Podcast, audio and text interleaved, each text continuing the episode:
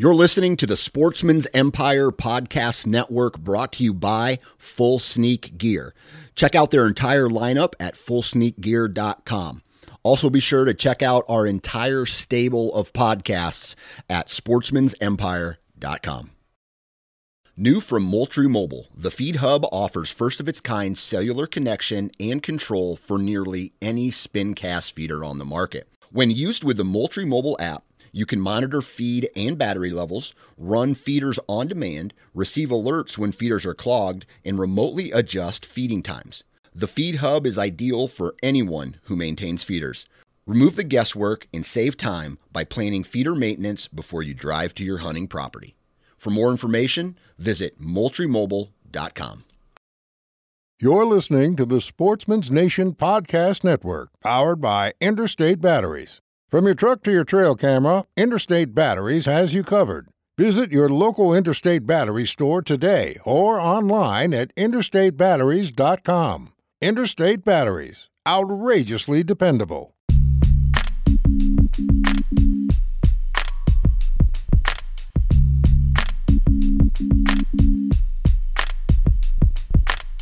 Welcome to the Nine Finger Chronicles podcast, brought to you by Exodus Trail Cameras, the number one podcast for bow hunting product information and hunting stories from across the nation. And now, here's your nine fingered host, Dan Johnson. Happy, happy Monday, everybody.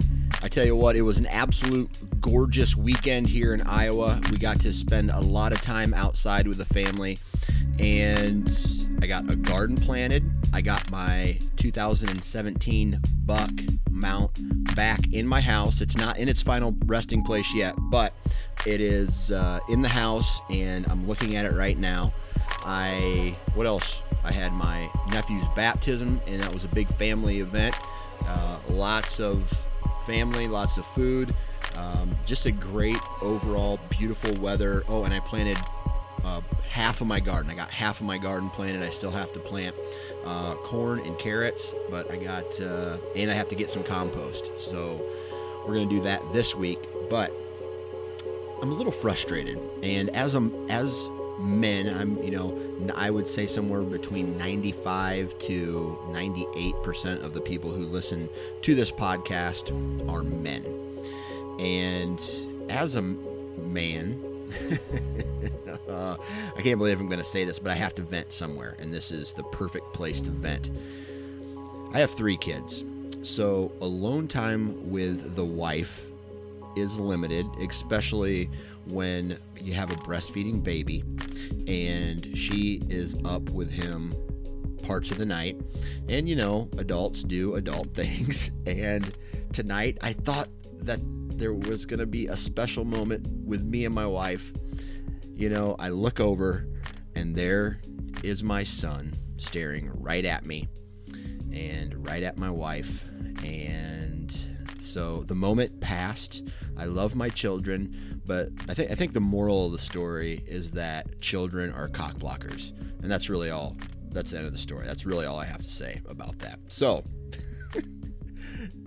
I've also had about five margaritas tonight because we had to uh, celebrate Cinco de Mayo one day late because we were busy on Cinco de Mayo. But anyway, what are we going to talk about today? Today, we're going to be talking with a gentleman named Michael Fuke, and he is going to talk about how he learned to basically become a better scouter, a scouter, a scouting, better scouting. Anyway, he is going to talk about how he learned to identify deer sign and how to set up on that deer sign buck beds, terrain, other deer sign like rubs and scrapes, access routes, and uh, he's going to talk a little bit about how he has found success over the years doing that.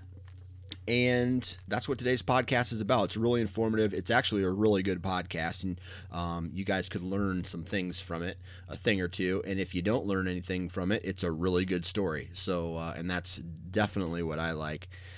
Now, if you guys in in the past, you guys have heard me talk about Deer Lab, and we haven't talked about Deer Lab uh, on this podcast in a while. and they're they're again a partner of this podcast, and I am a huge fan of Deer Lab. Uh, so first, what is Deer Lab? It is a place that you can upload all of your trail camera pictures. And what does Deer Lab do? Well, it takes the date and time off of your trail camera picture. And it pulls in all this additional data like moon phase, wind speed, wind direction, temperature, uh, and a whole bunch of other things, and it categorizes everything, right? So then what you can do is you can use that data, you can sort through it, click it, filter it, and do a whole bunch of different things to identify deer movement and forecast that for upcoming seasons. So, what I do with all of last year's and previous year's trail camera data, I can go in and I can say, okay, I have a trail camera here. And historically, on the 3rd of November, on a northwest wind, I see really good deer movement in X stand. And it, what it does is it allows you to forecast deer movement and set up based off that historical data. So, to take it one step further, you can also identify bucks, right? We are you know, we all would love to chase a specific one specific deer and deer lab can do that so you can identify one specific buck and bait and do the same exact thing so based off of last year's data you could forecast where this buck has been the past three years and now that he's mature and now that he's in your hit list or you know you consider him a shooter you can use that historic data to set up on him and potentially kill him. So if you guys want to find out more information on deer lab very simple. Go to deerlab.com and check out all of the information that these guys can give you based off your trail camera pictures. I'm a trail camera freak, so this is just perfect for me. So check it out, deerlab.com. Enough of the BS. Let's get into today's hunter profile, scouting, hunting, becoming a better hunter podcast with Michael Fuke. Three, two, one. All right, Mr. Michael Fuchs, you're on the Nine Finger Chronicles podcast right now. How does that make you feel? That makes me feel great, Dan. I appreciate you having me on here today, man. No, man, the appreciation's all over here. I really appreciate you taking time to uh, hop on the podcast. Now, before we get into it, because I feel that this is going to be a really good podcast for everybody to listen to. But before we get into all of it, where do you live? What do you do for a living? Uh, I live here in southern Indiana, uh, right across the river from Louisville, Kentucky, and I currently work for Reynolds Aluminum Foil Wrap, and uh, I'm a mechanical engineer there. So I'm sure you're familiar with grilling outside on the grill, cooking back straps and everything else. If if you ever used Reynolds wrap, it's uh, come out of Louisville, Kentucky here, and uh, I'm a mechanical engineer there. So I design the equipment, uh, develop the processes, and, and troubleshoot for, for Reynolds. Nice, nice. Keep you busy. Yep. Oh, absolutely, man. I actually I was just in Germany last week. We're uh, buying some uh, equipment from a company over there, and I know we originally had this podcast scheduled for last Wednesday, but being six hours off of schedule and in another country, I thought we could jump to uh, this week for it. So yeah. Real quick question: as a side note, how was Germany? Was it a fun country? Oh, it was awesome, man. The, the trip was too quick, but I am going back. Uh, going back in August. They they had a piece of equipment similar to the one that we're purchasing built there. Uh, so we've got we got to inspect that, and come August they'll be working on our actual piece of equipment. But yeah, Germany was awesome, man. It's uh, definitely a lot more laid back than the states here. It's uh, you don't get the hustle and bustle, the rat race feeling over there. Uh, right. It was uh, it was cool though. But yeah, it was a quick trip. We left Monday and got back Thursday night. So I'm nice. looking forward to going back. Cool, cool. I don't know. Does Germany have any animals you can hunt?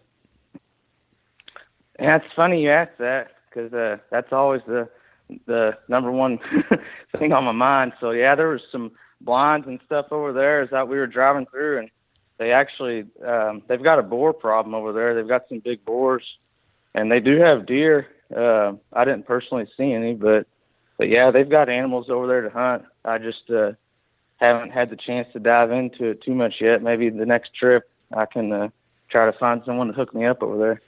Have you ever seen those YouTube videos of like, and it always seems like they're from Russia, where all of a sudden this gigantic wild boar pop, and I'm not talking like the down south, uh, like south southern United States wild boars. I'm talking like the size Yeah. of a car wild boar pops Oh, out, yeah. and then these like these crazy guys with guns are shooting them dead at like three feet. No, it's nuts, man. Yeah, I don't know. That'd be, yeah. There's some scary. tough animals. I know that. All right. Let's, what do you say we talk about deer hunting? Yes, that sounds great. Okay. Now, we're going to talk, we're going to use 2014 as a point of reference because you Right. reached you reached out to me and you said my life as far as hunting and hunting strategy changed in 2014. So, today I want to talk about pre 2014, post 2014, and then I want to really concentrate on the the what actually changed in your hunting strategy, why did it change, what drove you to change it, and all those questions that are kind of tangled up in there. So, I think the first place to start, we'll just do it in chronological order, is we'll talk Yeah. about pre 2014. So, talk to us a little bit about what kind of hunter you were before 2014. Yeah, absolutely, Dan. So yeah, I, I started deer hunting at a fairly young age. Uh, back when I was, you know, 13, 12, 13 years old. Um, my uncle started taking me out. Uh, actually shot my first buck. Um I was only in the stand for 20 minutes. It was opening evening. I was 13. Uh, m- my dad didn't hunt growing up, uh, but my mom's side, my grandfather and my uncle did, and uh, you know, they they saw me getting ate up with it, and uh, my uncle had got me some camo and a hunting VHS and a grunt call, and my mom woke up um, opening day of shotgun season here in Indiana. Um, it was you know 2002 2003 time frame, and I was out. It was five six a.m. and I was in my full camo, watching that deer hunting VHS, and she called my uncle immediately, and she said, "Hey, you've got to take Michael hunting like tonight." so uh, he ended up taking me taking me out that evening, and I shot my first buck. 20 minutes in the stand, and I, I've pretty much been hooked ever since. But uh, nice. nice. It's funny how something relatively simple can can get you fired up and get you addicted, and then you know what I love about these kind of hunter profile podcasts is you know you get to learn about you know oh I was really excited about you know when I was a kid and I and then from there it was you know I I really it really took off and I love to be hunting but then there's something that happens after that where Yeah. you thought you were f- hardcore, you thought you were fired up, you thought you loved hunting, and then something happens and it is it's just way more intense and then you're you're that that level is just blows up, right? You just go you go to a completely different level. Yeah, absolutely. I, uh, you know, I just started getting super passionate about it, wanting to learn as much and as much as I could. Um, but you know, uh, I spent the first, you know, ten years of my deer hunting uh, career just hunting, you know, gun hole as hard as I could. Um, and I never really, you know, I tried to learn and think about it as much as I could. I always tried to put myself in the best position I could and uh, I killed a lot of good deer. Uh, but I, you know, I, I hunted the same private farm I had permission to hunt all the way up until 2014. Going into that summer, um, I was contacted by the farmer and told that that, that piece of property was going to be leased out, and I would no longer be able to hunt there. Uh, at the time, and that was a real heartache for me. It was a hard pill to swallow. Uh, the farm I had grown up on my, you know, my whole life, and uh, I had hunted there from the time I was 16 until I was 22 years old. uh, know, I really had the farm, you know, I thought figured out in my mind. I would love to go back there now, knowing what I know. But uh, you know, it, it got to the point back then where I was, you know, I had what I considered my rut spots and funnels. Uh, no real, never really dug deep enough to think about where bucks were bedding, uh, just where they would necessarily travel through when the time was right. Okay. So I found myself, you know, waiting until November, almost waiting until November to hunt because I, I knew those big deer would be moving that time period, and I knew that if I went into my good spots before then, it was just going to stink them up. Uh, my strategy now is completely different. Right. Um, I, every but before, the hold first up, days, hold up. I don't want to go. Yeah. I don't want to go too fast, right? Because we're missing some things here. Now, right? for the first 10 years, right? You, I mean, it sounds like you were a majority of a gun hunter, right? Uh, I did. I gun hunted, but, but I bow hunted too. I, Okay. All you know, I, I I was I was bow hunting. I, know, I, at the age of 15, I got a Pearson Renegade uh, and started hunting with it. Um, I mean, I whenever I turned 16 and got, you know, my first truck, I I was out in the woods at any chance I, I could get, Gotcha. uh, whether it was missing school for opening day or or whatever it took. Gotcha. But no, I yeah, I, I always bow hunted. All right. So you've always been a bow hunter. Um, what what what had bow hunting taught you from when you really Well- started bow hunting till the the 2014 cutoff that we're referencing here? What what did you learn the early years as a bow hunter? You know, I think I learned most, um, and that you know all my all my strategies and, and tactics before 2014 were all- they were all centered around that one piece of private farm. That was the only place I hunted. I I had yet to touch any public land, um, and what I I guess what what bow hunting taught me was um to not hunt gun hole, you know, the same tree necessarily, t- you know, time after time again. I mean that I had two or three trees on that hundred acres, and, and for five or six years, those were the only trees I hunted. Gotcha. Uh, in the past three years, I haven't hunted the same tree more than three times. Okay. So you you kind of you it sounded to me like you're you were in a not necessarily a rut, but you were in a routine where you had X number of stands in traditionally good locations and or historically good locations, whether it's for the rut or for whatever, and you weren't really into maybe bedding or looking at sign or you know trails or wind direction terrain all that stuff is that kind of accurate Right. Yeah, I would say that's accurate. I was, you know, I, I was putting myself in areas where I knew deer traveled. Uh, the one specific area that always stands out, there was three ridges that funneled down to a creek bottom, and uh, you know, I would sit and I would wait until, you know, the last week of October, the first two weeks of November, and start hunting there. And I would hunt that same spot damn near every, you know, every weekend, Right. every chance I could get. Uh, same And, access uh, route for all the winds Same too? access route, yeah.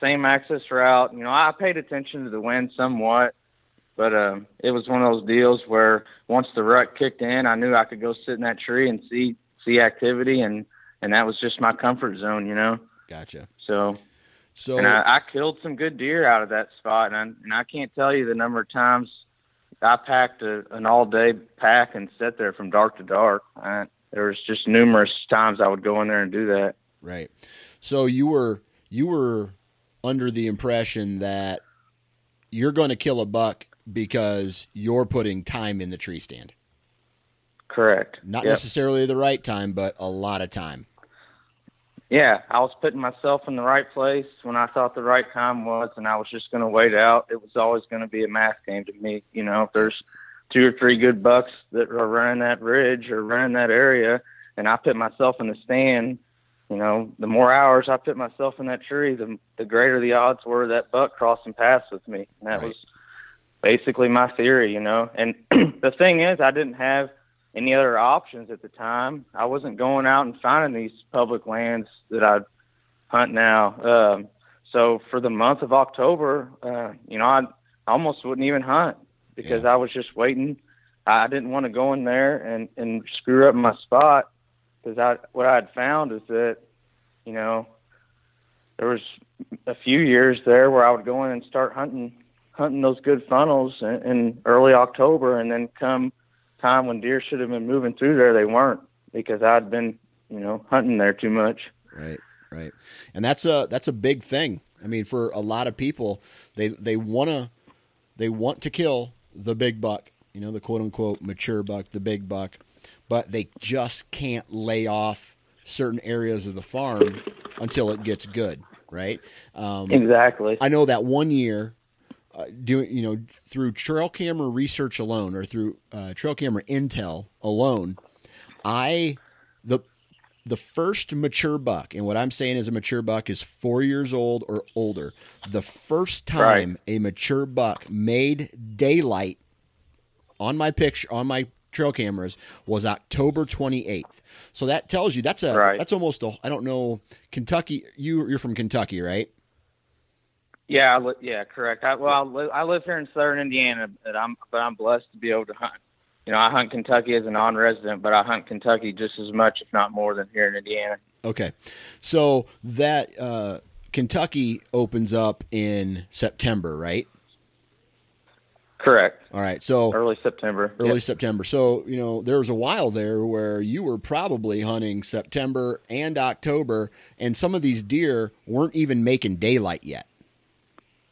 Right. Well, uh, you know, I, I moved back home uh, in 2015, and that and uh, that was when I really started hunting Kentucky more. was Okay. when I came back home and and started hunting this public land. So up until uh, you know, as we're calling it, the the pre 2014 era, I was I was an Indiana Okay. hunter only. All right, when does that season start? Indiana season starts uh, uh, October 1st every year. Okay. So for the most part, I mean, the point I'm trying to make is is that mature bucks really aren't even on their feet in daylight roughly. You know, there's there's certain scenarios that will get them up like a cold front or the very first estrus doe maybe that might get them up, but for the most part, you know, a big mature buck is the most patient animal in the world before the rut, right? So so yeah, no doubt. I mean, yeah. So I and I can Yeah, remember they're- doing they're that too, man. I can remember doing that too, where I was just, you know, yeah, you're just kind of waiting it out for things to bust wide open. Um, but you're screwing you know, everything up now, too at the same time. You know, like Yeah. I would go in and I'd hunt these good str- tree stand locations, and I would see good movement, but from does and one years one year olds, right? So Yeah, I'm just screwing Yep. it up when all these bucks would come by that same tree stand about two hours after dark. Yep. Yeah, All you're right. exactly right. Or or they you know that they they were already laying in their bed an hour before you got there that morning. Right. Absolutely. Absolutely. So there there comes a time where everybody wants to learn just a little bit more, I think. Um, I think that's what makes good hunters great or there's there's a point where people be, are either satisfied with the results that they're having or they want more. Even if they're successful or not they want to they want to be more successful. And that that's for anything in- Right. anything in life. So Uh, absolutely. what led to you wanting to find out more information? And i'm just going to say use the term spread your wings before before Yeah. this change in 2014 happened what led you to to start thinking about that Well, I just I always had that competitive edge. You know, I um I was the kind of guy every year I wanted to kill a, the biggest buck, a big deer. You know, and uh, that competitive edge uh, combined with that passion, um, just it did it, it, it instilled to this day. You know, I I want to learn more and more and more and, and be the best I can be. And I'll never be as good as I want to be. And I think that's what you know, keeps me pushing to get better and better. But uh, I definitely think that competitive edge and uh, and wanting to, you know, kill a big deer year in and year out is what's gotten me to where I'm at now. Who are you competing against? I mean, you use the word competition. I'd say myself. Okay. More than anything. Okay. Um, because is it it's a like it's like a drive, right? I mean, you're you're driven to every year go out and just I don't know, like what what's your goal every year? I mean, back then, before 2014, what was your goal every year? Did you did you have a hit list, or did you have a certain set of bucks or a caliber of buck that you were going after? Yeah, I mean, I definitely would, you know, put out trail cameras back then, and and I had, you know, what I would call a hit list then. Um, in fact, I, I probably used more trail cameras back then than I even do now. But uh, but yeah, I mean, I definitely, you know, I from the time, and I was, you know, I guess when I was 18, 19, 20 was when I really wanted to start shooting more mature deer. You know, I didn't want to pull the trigger on something unless it was worth taking to the taxidermist. And uh, you know, at that point, with that being said, I wanted to kill one every year. Right. So I passed a lot of deer, but I, you know, I wanted to kill a good buck every year. Was there? That's just all. So then, so then this transition started to happen where you weren't necessarily happy. Was that because of failure on a certain like se- previous seasons, or was it just like you were still killing deer, but you're just like, well, man, I want to kill different deer. I want to kill bigger No, deal. That's a great question because I know um, going into 2014, I was coming off quite a few failures, and uh, like we talked about before, it was a mass game for me back then. So I mean, I, you know, I'm at 270 hours of stand time, and I miss a big buck. You know, to me, that that, that just would crush me. Uh, you know, it's a roller coaster ride, and at that point, you're at the bottom as, low as it gets. And I wanted more and more opportunities at deer like that. You know, I didn't want to have to sit 270 hours in a stand to get a chance at a 130 inch buck. Right. Um, Right. I wanted to to learn more and more so I could have more and more opportunities because I had failed. And whenever I fail, there's only one way I can get over it, and that's go kill kill another one. Yeah. Absolutely. And So- I, anybody that hunts and is serious about it knows that feeling. You know, you miss a big buck, and I don't care who you are. If you're serious about it, the only way to get over it is to go kill another one. Absolutely. So you had so you had a couple failures leading up to this this change, right? Um, Yeah. so let's talk. Let's start to talk about that now. What was it? Failure specifically, or was it a mixture of failure and wanting to kill different or bigger deer that kind of sent you on this search for more information? Well, I was still uh, using the strategies that, that I had before and more rut focused tactics. Uh, but the, the failures were, were was the fact that I was starting to get good at getting on big deer, even going into 2014. But I blew some of the opportunities, just flat out. You know, I buck fever got the best of me. If you want me to be honest with you. Yeah. Um, but yeah, I mean, when you know, I, I think 2012 and 2013 both, I missed big deer, and uh, you know, you you miss a big deer. I was I missed a big deer on in early November, and up to that point, you know, I'd already put, you know, however many hundred hours of stand time in, and then you, you know, you finally get that chance that you've been waiting for, and you blow it.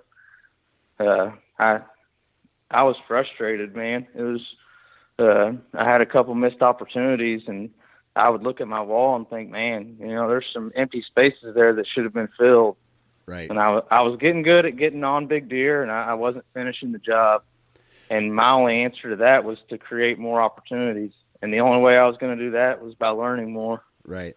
So when you say getting on big deer, because there's a difference, I feel, about where this conversation is heading and getting on big deer as opposed to your old strategy and getting on big deer. Now, when you say 100%. Yeah. so, so when you say getting on big deer, you're still sitting in your traditional areas. did that just mean that big, there, all of a sudden big deer showed up on your farm? Yeah, I mean, I, um, well, I moved up north to start working for Honda in uh, 2013, and I did start hunting a piece of public when I first moved up there. Before I got permission to hunt the private farm that I did up there, and uh, that was in 2013, and I specifically, um, you know, I I put in a lot of time on this on this certain public area, and I I was learning a lot. I was putting in the time. I was scouting, and uh, I had an opportunity. I had a really good buck, uh, and I missed him uh, with my bow there. Okay. So, I, so that sounds like so yeah, so it actually sounds like you were starting to do a little more, take active steps to I was. before 2014, right? So I was definitely starting to want to venture out, and right, um, I was living away from home up north, and I uh, I didn't have any permit. I didn't have permission to hunt any private farms yet, and there was a piece of public. I started hunting up there, and I did. I, I learned a lot hunting that public land uh, up there. But I I got a I got a good opportunity up there at a good deer, and and uh, and I missed them. right. So you're not necessarily using that blanket coverage anymore. You were actually doing some scouting, actively pursuing Yeah. this deer because the the opposite of that is you're sitting in a tree stand that you've sat in hundreds of hours throughout the the years and you're waiting for a big buck. You're not going and looking for a big buck. And it sounds like 2013 that move to public ground kind of It- forced you to It- to do that. It did, and uh, the the drive was there to do the right things, but the knowledge wasn't there. So when I started hunting this public land, I knew I needed to get away from everybody. So I threw my stand on my back, and I would hike a mile and a half, and and get up on a ridge top after I found some sign, and and sit there. You know, I I wanted to do the right things, I just didn't know how. Uh, I was I was getting in there and going deep, and I knew I needed to get away from people, and and that's what I was doing. Um, and I, but then again, I was still just at the end of the day aimlessly wandering in, in deep timber, looking at sign, not having an idea uh, of contour of the topographical map. Uh, at that time, I didn't even know how to read a topo map. I was just cruising, walking ridges, going deep, and finding sign and setting up. You know. Right. So it sounds to me like you you knew how, how to identify the the sign, the rubs, the bedding areas, but you didn't know how to put the pieces of the puzzle together. Yeah, I'd say that's accurate. I just my mindset was just different, you know. I wasn't thinking about where this buck's bedded. I was looking at trails and looking at his rubs and uh, you know, just trying to get in there and I knew deer traveled the upper third, you know, the trails are always there, but I I didn't know why. I, but I would you know, walk those trails and find the sign and if I was deep and found the fresh scrape and some fresh rubs, get up in a tree and, and wait it out and see what happened Right. but at, at the end of the day, I still didn't have an answer why uh, why that deer or why this buck came by me. You know, where was he bedding at? Where was he going? What was he doing? Right. So do you feel that you were too focused on the the micro, meaning were you too focused on individual placements of scrapes and rubs and bedding areas or were you too focused on the big pictures and not enough detail? I'd say the big picture and not enough detail. Um, Okay. You know, I I was wanting to do the things that no one else was, and the only thing I was really doing right was going deep and getting away from everybody and, and finding sign and setting up. Gotcha. but understanding why that sign was there and and where it was coming from, I still hadn't reached that level. Gotcha. Okay. Let's talk about that big change that happened. All right. What Okay. just walk us through that that change where why you wanted to get this information where you got this information and how that information kind of almost like a drug opened your mind up to like start thinking a different way about deer hunting? Yeah, it was definitely a big shift. Um, but yeah, I was I was working at Honda night shift at the time, and uh, I'd started listening to you and Mark on the Wired to Hunt podcast, and uh, I was on night shift, so I, I was, you know, I'd sit in the office and do office work and throw in the earbuds. And uh, uh, episode number 27, uh, the title was, you know, the October lull with the big buck serial killer, uh, who I had no idea was at the time, but here here I am wanting to learn as much as I can about killing bucks, and someone's titled themselves the Big Buck Serial Killer. I was instantly enthused, um, instantly wanting to turn up the volume a little bit and and see what that podcast had to offer. And uh, so I started listening to that, and I I think uh, you know Dan Infalt. What what attracted me to him the most at first was his confidence. Um, and that that was the first time I'd ever even heard him speak.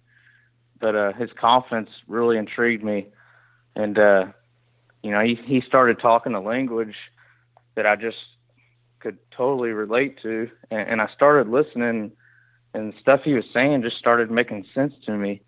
Uh, you know, in that podcast, he talks about a mature buck.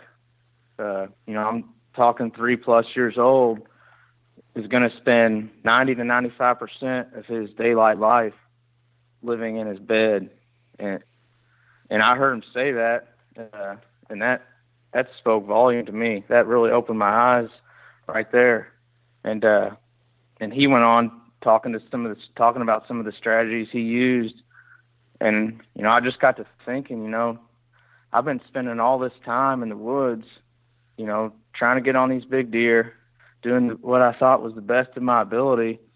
I I had really never thought about buck bedding, and then I thought to myself, you know, if a buck's that I'm wanting to kill is spending 95% of his daylight life in his bed, that means I've got a five percent opportunity of pitting myself in the ball game to kill him, and it ultimately led to the buck bedding being the the focal point of my my hunting strategy, uh, and it still is, and and it, it it always will be.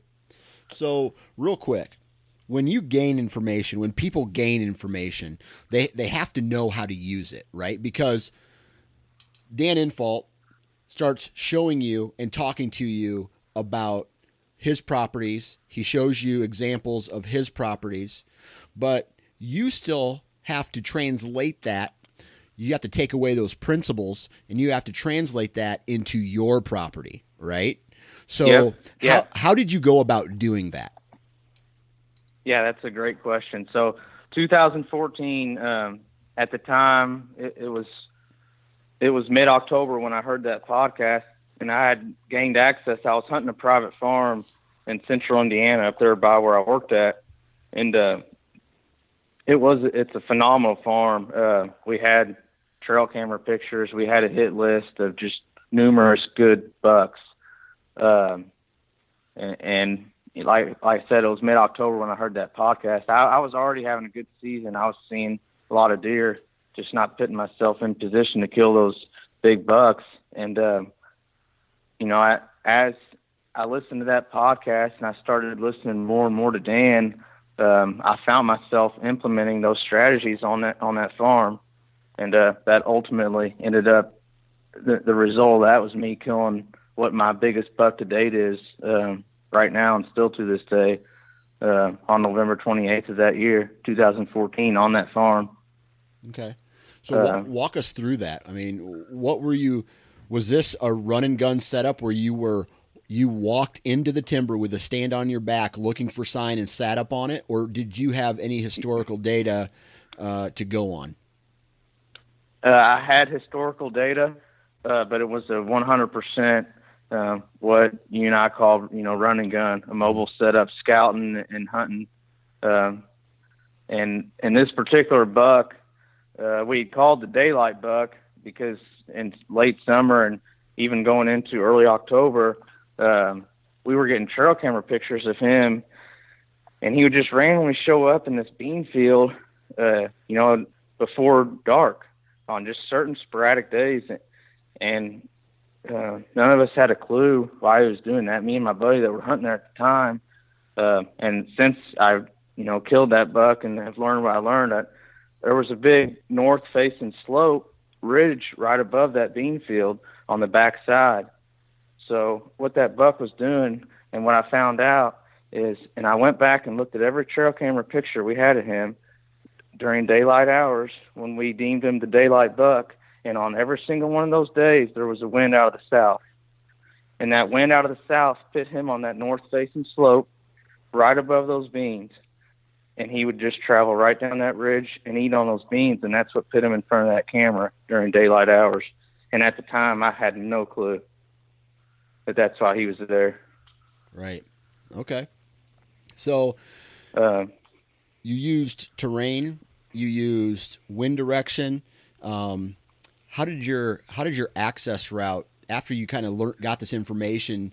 Was it was it more of an aha moment or was it more of a okay once you're in there you slowly start to realize and understand uh, well I, what i what i just told you i didn't even understand or learn until uh, after i'd already killed that deer and it, Yeah. that was in uh, i killed him november 28th of that year um, but i we tried we obviously were hunting that hunting that deer and some others uh, at the time, but we were just going in and, and basically practicing the same strategies that I always had before.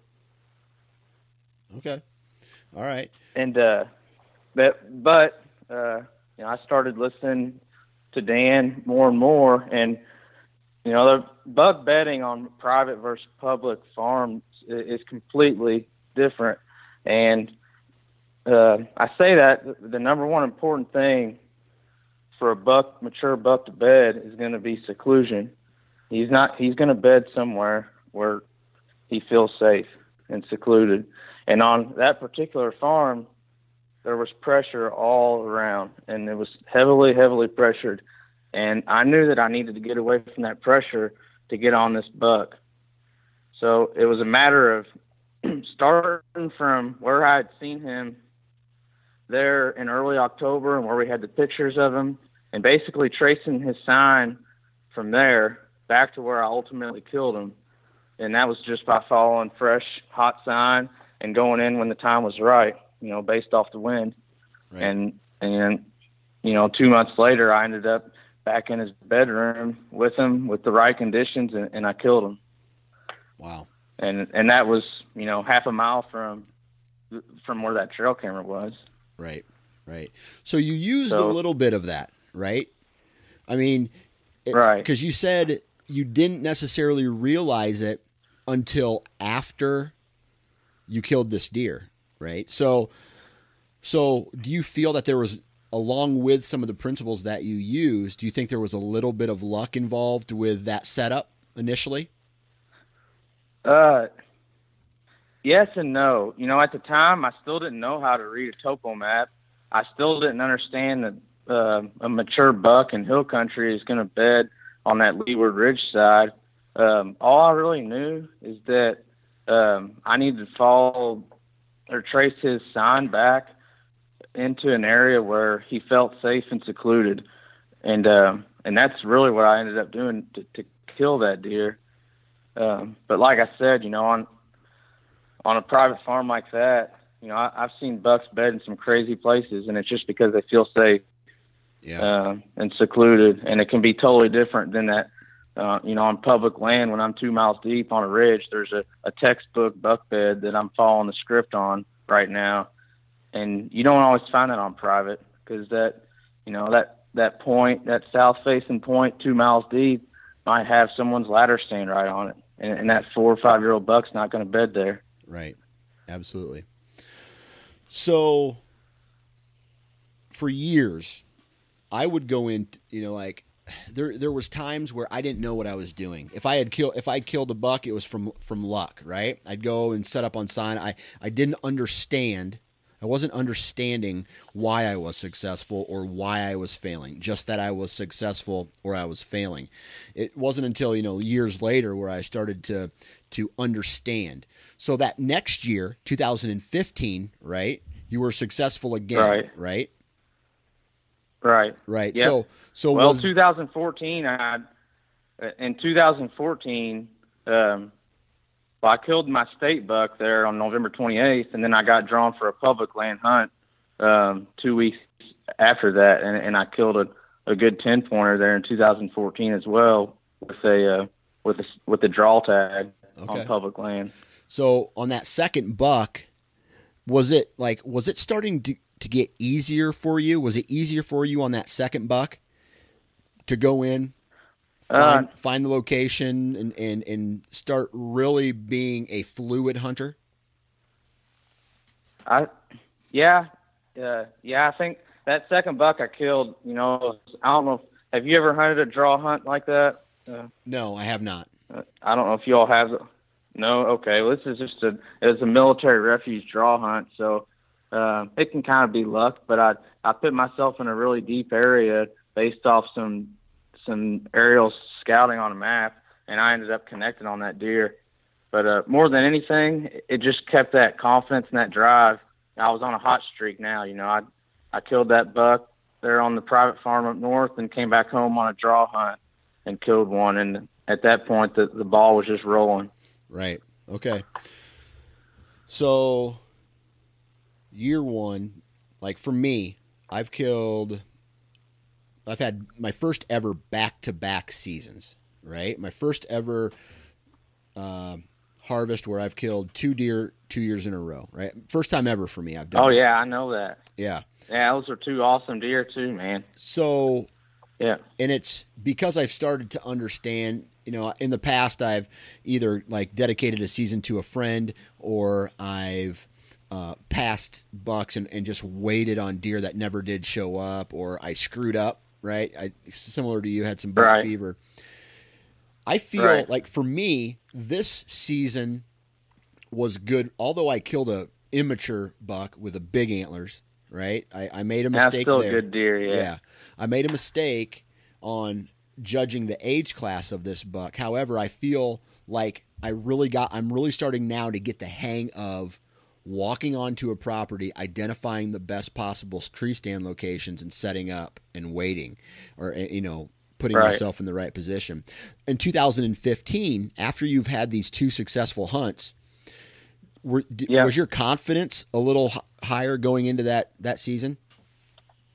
Yeah, my confidence was higher, and uh, you know, along with my confidence being higher, I was still um, soaking up everything I could um, from listening to Dan Infalt and following the hunting beast there. So, but yeah, my my confidence was high, and on top of my confidence being high, I, I was getting more of a drive to keep learning and learning, and the the buck bedding strategy had completely consumed me uh, to the fullest degree. Okay. So why don't you regurgitate some of that information because I want you to share with the listeners some of the biggest points, I guess, the biggest strategy helpers for you that you took away from, let's say, Dan Infalt or some of the other places that you got content from. Yeah, uh, like I said, I hunt uh, primarily all hill country. Uh, so learning the the bedding strategies that that Dan had taught me, and I've never personally met Dan, but I've sent him plenty of messages back and forth, and uh, you know I could message him right now and, and get a response. Uh, so that's been nice. But that yeah, as far as the bedding strategies go and applying it to hill country, uh, if I could give anybody the best piece of advice, the first thing is, you know, you got to learn how to read a topographical map. Uh, I use onX now, which is great because it'll overlay your contour lines, that topo map over the aerial. Whereas before, I would be on my phone and be on Hill Map or, uh, you know, the DNR site, just constantly going back and forth from site to site. But you got to learn how to how to read a topo map uh, for sure. What are you and right looking now, for specifically on a topographic map? I'm looking for points, uh, points and ridges, uh, off primarily off, off the beaten path. Um, now, Indiana and Kentucky, I hunt all public land right now, uh, primarily all public land, and uh, Indiana and Kentucky lay out kind of different in terms of public land. Kentucky's got a ton of WMA properties, uh, you know, where they manage them and they plant food, right. and uh, you know that's great and all. Uh, you know, most your hunters are going to pound those those food sources, and, and it's good to uh, it's good that they do all that and offer that. But uh, you know, I I use those food sources primarily for gathering data, if anything. You know, the the big deer end up making it to those, but um, I'm not the guy sitting right on the edge of that field um, waiting on him to get there. I, I'm the guy that's going to follow the sign and and have the topo map in my hand and, and get three quarters of a mile, mile away from that field and, hunt right outside his bedroom and kill him there. Gotcha. So, um, whereas Indiana, Indiana's got thousands upon thousands of acres of forestry property, and they don't necessarily have any WMAs where they're planting these food sources, but I take advantage of a lot of this forestry ground button up to private agriculture, uh, specifically large private agricultural farms. Um, and in Indiana, you can shine uh, shine deer as well. So I, you know, my summer months, I'm constantly glassing fields or shining. You know, I'm trying to find these big deer, and when I find a big deer, the first thing I'm going to do is pull up a map, right, and and and start start picking it apart as far as where he's going to be bedding at. Right, which is which is something I think that a lot of people don't do because they don't know the rule. In Iowa, unless this is the last time I checked, I think it is still legal to shine at night as long as you're not shining a light within a certain uh, distance of a house or a, a, a building or whatever. I think that's the rule. But I have located a lot of deer doing that. Now, getting on the property is a whole different story, but locating them right. saying okay well this buck is in this area. Let's look at the big picture and see you know potential bedding areas travel corridors pinch points and then go from there. Right. Is that is is that something that you've done as well? Yeah absolutely. Um, yeah i mean just well if if it's all right i'll go back to 2015 yeah. Um, a buck i killed in kentucky um, and I think that was when things really started kicking in for me as far as reading these maps and putting a stand on my back and following the sign, following the maps, and, and ending up, you know, really honing in on that on that bullseye, being the, being the buck bed. Uh, so yeah, if that's all right, I'll I'll share that story. Yeah, go for it. Yeah, so 2015 um, I was hunting Kentucky, and my my goal was to kill a buck in velvet. Uh, and I was glassing a particular food source. It was some really secluded beans, and uh, I had some good bucks in there. And, and uh, I got set. I, I set up a stand, and uh, I got a chance at one of those deer on that public land, and I and I missed him. Uh, that again, that, that fueled that fire and that drive for me to keep learning and learning. Uh, I'd, I had glassed and, and had inventory on some good deer coming to that food source, you know, I, and I knew the general direction they were coming from. And I started studying the map and wanting to learn more and more. And, uh, I realized that, you know, three quarters of a mile north of that field, there's a big south facing slope, just your picture perfect um, south facing ridge, um, southwest facing point on the end of that, just a big long ridge. And, uh, you know, I started studying everything Dan talks about and, and, uh, and realizing, you know, that those deer were, were bedding, you know, on that, on that south facing slope with the north wind. So they're going to lay there with the wind at their back and watching everything there in front of them uh, every single time. And, in the past three years, I, I can't count the number of mature buck beds I've, I've found and I've actually gone and, and laid in. And I have yet to find a buck bed where he's on a core buck bed where he's not laying with the wind at his back, watching down a ridge like that in that hill country, that style of hunting. Uh, so I started applying those tactics and, and I went in there and, uh, you know, with my stand on my back, I hunted once or twice, pushing the envelope, pushing the envelope.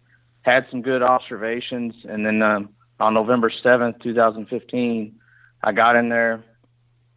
Uh, I hunted all day, and I really just sat in the morning. I just sat right next to the parking lot. Uh, I just wanted to be there. I just felt that was the day. The conditions were perfect.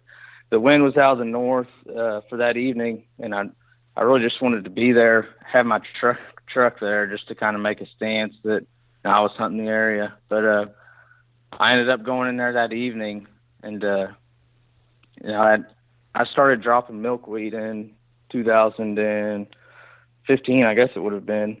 So I, you know, I don't go anywhere without milkweed now. Uh, but you know, dropping my milkweed, I had that wind out of the north on that south facing slope, and uh, I pushed it and pushed it and pushed it till I got you know right outside of that. I was probably you know a hundred yards off that point, that south southwest facing point, and that wind's coming out of the north northeast, and uh, you know I, he that buck read the script. He I could hear him actually get up out of his bed, you know, 45 minutes before dark, and he came down, you know, 30 yards, and I and I killed him right there that night.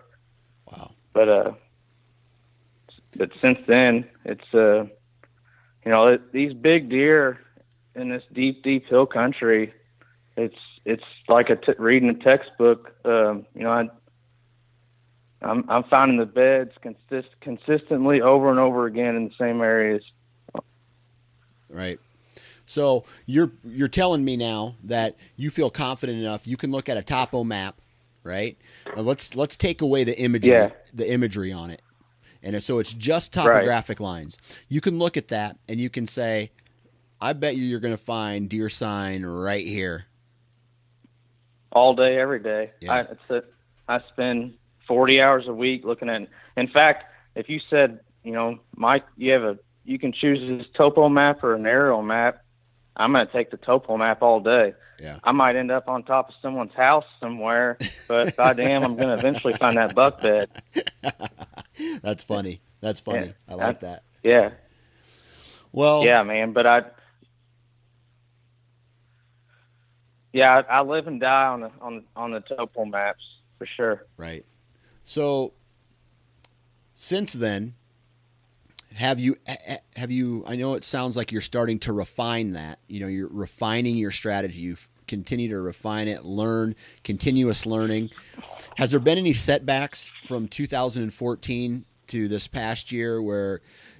You know, just when you started getting confident and learning something, you had to take a step back and go, either maybe overconfidence or it, it wasn't like you thought it was, so you had to take a step back, reevaluate, and then dive in again? Uh, I can't think of any specific examples. Uh, it it seems the strategies I'm applying just keep building and building, and, Right. and my confidence keeps growing. Honestly, Gotcha. um, I can't say I've had any setbacks. Um, you know, I I missed that buck in 2015, that velvet one, and uh, knock on wood, I I haven't missed one since then. And uh, I've killed, I don't know, five or six bucks since then, Nice. all mature. That's awesome. Um, So, but yeah, in uh, 2000. Go ahead. no, go. You go ahead.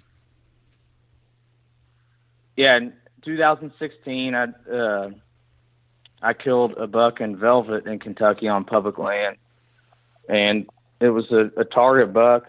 The, the you know, I, early season strategy is so different. Uh, those first that first week or two of September, uh, when those bucks haven't transitioned back to their core areas yet, their bedding's still centered around that summer feeding pattern. Uh, the hunting strategy is completely different.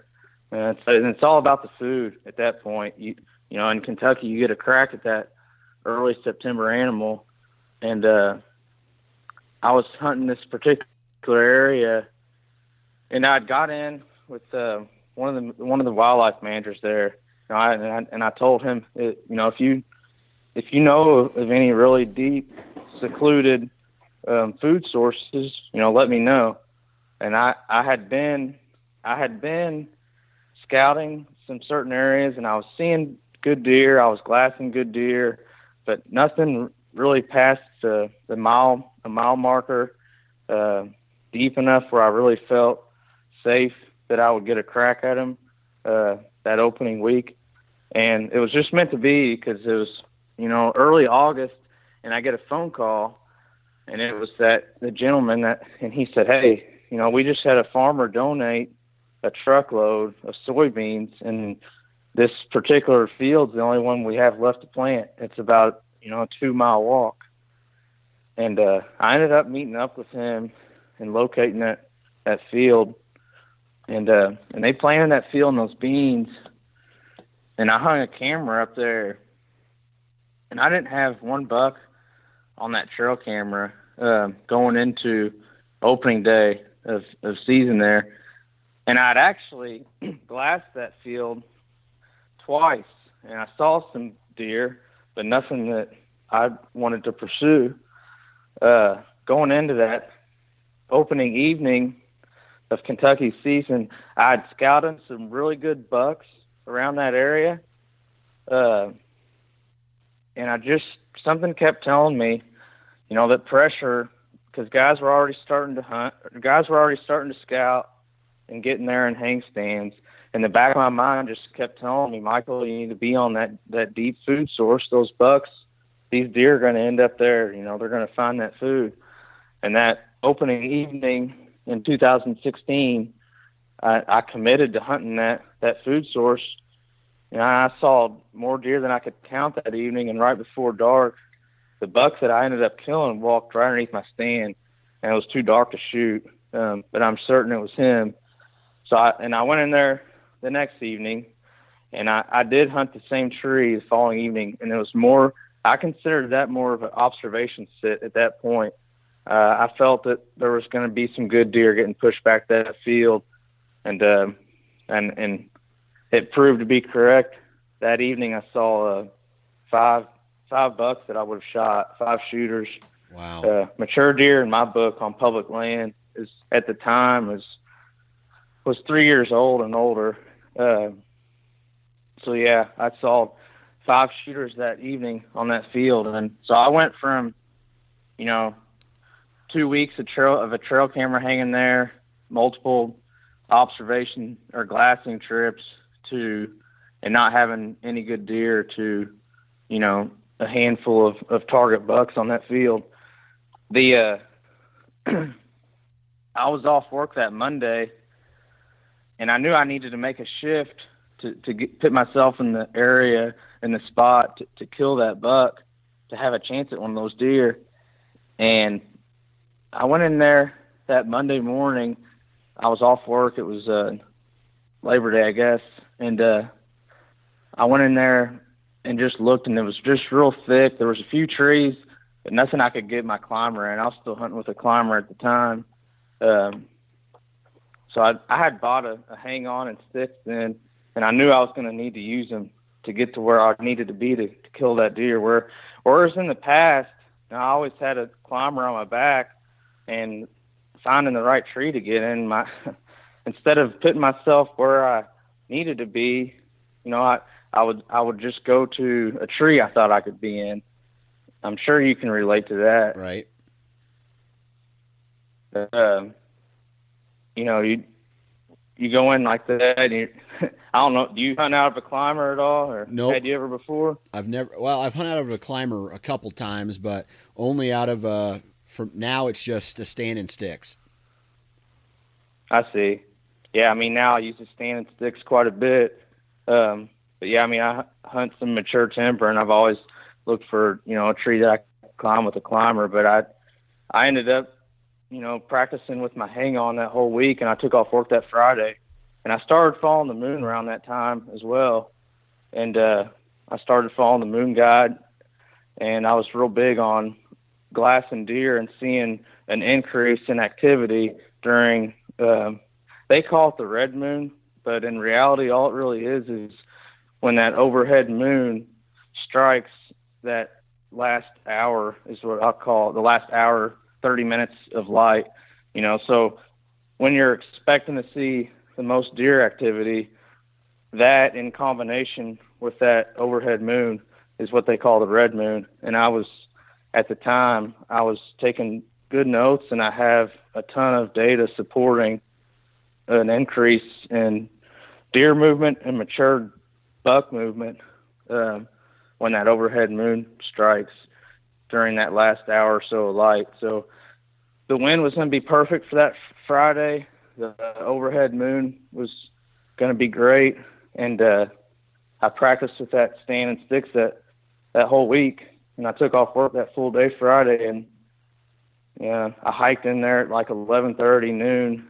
Um, I you know I knew I was within 100 200 yards where this buck was bedded at, where he had come out before. I had a wind out of the east, the same exact wind as I had that Sunday when he came through there, and I took two hours to get that stand hung, but I got up there and you know he read the script. The you know last half an hour light, he came out just like he did and the first night I saw him, and I, and I shot him right there. Wow, you're on a roll, my man. So yeah, definitely. Well, hey, I, Yeah, I I'm hoping. of all the of all the information that you've kind of shared with us and, and the stories that you shared with us to support you know this change in hunting strategy if you could take that advice just get one piece of advice out there to the people who are listening right now what piece of advice would that be Yeah, well, the first piece of advice is, you know, if you want to kill a big deer, you got to hunt where they are, and uh, if you want to hunt where they are, and then you take it the next step. You know, if a mature buck's going to spend 95% of his daylight life in that bed, find the bed. And if you're hunting hill country like I do, start learning how to read a topo map and start studying buck bedding behaviors. And, you know, once you find where that buck's bedding at and you know why he's bedding there, you know why he's on that leeward slope with the wind at his back, looking down the ridge, uh, you know, go in and hunt him when the time's right and, and don't give up. That's good advice, my man. Well, I tell you what, I really appreciate you taking time out of your day to hop on the podcast and, and share your story and share some of the strategies that you've learned and, and how to, I guess, change, right? Changing your ways, Yeah. educating yourself to become a better, more successful hunter. I really appreciate your time. Yeah, no problem. Thank you for having me, Dan. I appreciate it. And that brings Monday's podcast to an end. Thank you guys for tuning in, and thank you to Michael for taking time to hop on and chat with us. Big thanks, big thanks. Huge shout out to all the partners of this podcast Deer Lab, Lone Wolf, Ozonics, Wasp, and Exodus Trail Cameras and Ripcord Arrow Rests. Thank you, thank you, thank you, thank you, thank you, thank you, thank you man, I don't I don't really have too much to say. I'm just excited. Uh, you know, it's weird, but I'm excited to see how my garden turns out this year because I've done a couple things different. But that's beside the point. Be sure to check out all of the content on the new Sportsman's Nation blog. We're going to have a ton of content, not only written, but we're going to have some vlogs dropping as well. So, some video content, some written content, and on top of that, we still have the podcast. So, uh, just tons more great, creative, unique content coming to you, the listener. A bunch of badasses. So, thank you very much. Be sure to check out not only the Nine Finger Chronicle and all Chronicles. God, I can't even talk but also check out all the other podcasts that are on the Sportsman's Nation Podcast Network and social media, of course, YouTube or YouTube, Facebook. Eh, This is a horrible outro. I should just, I'm just going to quit it right now. Go to iTunes, leave a review. If you're going to be in a tree, wear your damn safety harness. Have a good week.